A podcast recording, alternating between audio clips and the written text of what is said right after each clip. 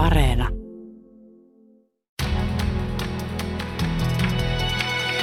Kuuntelijaklubi. Tiedetrippi on podcast, missä tarjolla on tiedettä ja tarinoita, joita et ole ennen kuullut.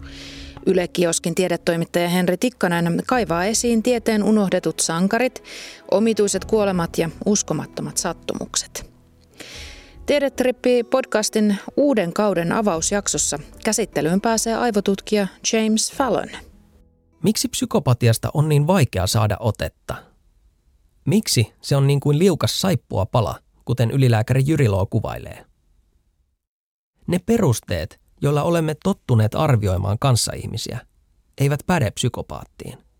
Ylös on alas ja alas on takaviistoon. Se, mitä me ymmärrämme inhimillisyydeksi, puuttuu. Ehkä se johtuu siitä, että psykopaatin aivot reagoivat perustavanlaatuisesti eri tavalla kuin normaalit aivot.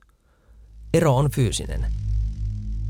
Esimerkiksi jos normaali ihminen näkee kaverin jalan katkeavan, aivoissa lähtee viesti aivosaarekkeeseen, jossa peilisolut käynnistävät inhoreaktion. Psykopaatin aivoissa viesti lähteekin esimerkiksi motoriseen keskukseen, jossa peilisolut synnyttävät inhoreaktion sijasta voimakkaan mielenkiinnon näkyä kohtaan. Psykopaatin aivotoiminta on rajoittunut tietyille aivoalueille, kun tavallisen ihmisen aivoissa toiminta on kaikkialla. Osa psykopaatin aivoista on niin sanotusti pimeänä, kuten esimerkiksi etuotsalohko, joka säätelee itsehillintää ja moraalista harkintaa. Tai pihtipoimun etuosa, joka saa meidät tuntemaan syyllisyyttä, kun tiedämme tehneemme väärin. Tai aivosarkkeen etuosa, jossa piilevät rakkauden ja myötätunnon elämykset. Se on myös pimeä kuin yö. Tutkimuksissa on kuitenkin havaittu, että psykopaatti voi tuntea empatiaa tai jotain sen kaltaista, mutta vain halutessaan. Lähtökohtaisesti se kytkin on psykopaatilla kiinni silloin kun he haluavat, niin he voivat kytkeä sen kytkimän päälle ja he kykenevät erittäin tarkasti aistimaan toisen ihmisen tunnetiloja. Ja se, se sitten tietysti myös johtaa siihen, että he, että pystyy käyttämään hyväksi. Ihmisen Auervaarahan on tässä hyvä esimerkki, että pystyy tekemään niin hyvän vaikutuksen, että, että kaikki rahat viedään ja, ja edelleen haikaillaan sen miehen perään, kun se on jo lähtenyt, vaikka kaikki on mennyt. Jos tunnet sata ihmistä, tilastollisesti yksi heistä on täysverinen psykopaatti. Todennäköisesti et kuitenkaan koskaan saa tietää sitä, koska psykopatia ei ole synonyymi rikollisuudelle. Mutta mitä jos saisit itse yllättäen tietää olevasi psykopaatti? Tarinan mukaan näin kävi yhdysvaltalaiselle aivotutkijalle James Fallonille ja Trippi podcastin uuden kauden ensimmäisessä jaksossa toimittaja Henri Tikkanen paneutuu tähän tarinaan. Tiedetripistä uusi jakso audioarennassa aina tiistaisin. Kuuntelijaklubi. Vastikään kymmenen vuotta täyttäneen uusipäiväsarjan kuvauksissa tutustuneet näyttelijät Henna-Rikka Laaksola, Amelie Blober ja Thelma Siiperi käyvät huippusuositussa podcastissaan läpi kaiken maailman asioita, jotka pulpahtavat mieleen juuri sillä hetkellä, kuin pitäisi jo nukkua. Pimenevät illat, miesten retkeilyestetiikka ja kaurapaistos. Ohjeet muuten tulevat tässä podissa. Nämä ovat Helman, Amilin ja Henna-Riikan mielessä, kun he toivottavat syksyn tulleeksi yhden yön juttuja podcastin uuden kauden avauksessa. No mites muu kesä? No, hmm. Siis mulla oli tosi ihania hetkiä kesällä. Me, me aika paljon niin reissasin sille ympäri Suomea niin kuin Suomen kaupungeissa ja ne oli, ne oli tosi ihania hetkiä. Mutta täytyy sanoa nyt ihan rehellisesti, että mulla oli kyllä, mulla ei ehkä ollut silleen niin kuin parhain kesä jotenkin sille itteni kanssa, mm. että jotenkin sydämessä ja mielessä vähän semmoinen niin kuin rauhaton, rauhaton fiilis, että se Joo. ehkä, ehkä to, tavallaan teki semmoisen pienen niin kuin alavireisyyden koko tuohon kesää.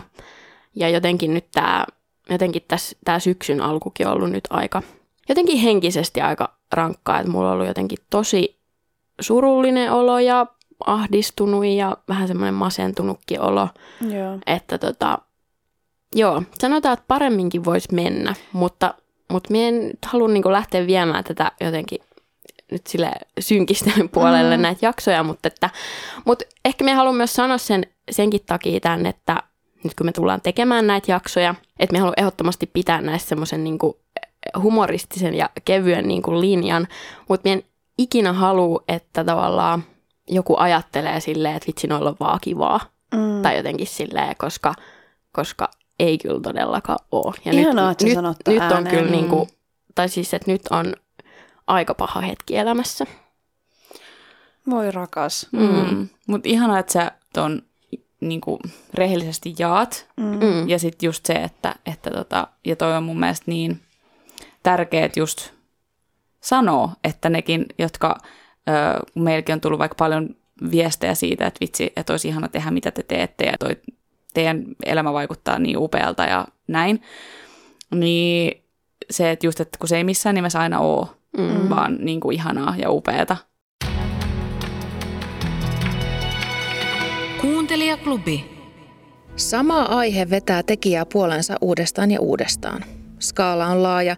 Linnut, rakkaus, ulkonäkö, kateus, musta neliö tai vaikka häpeä.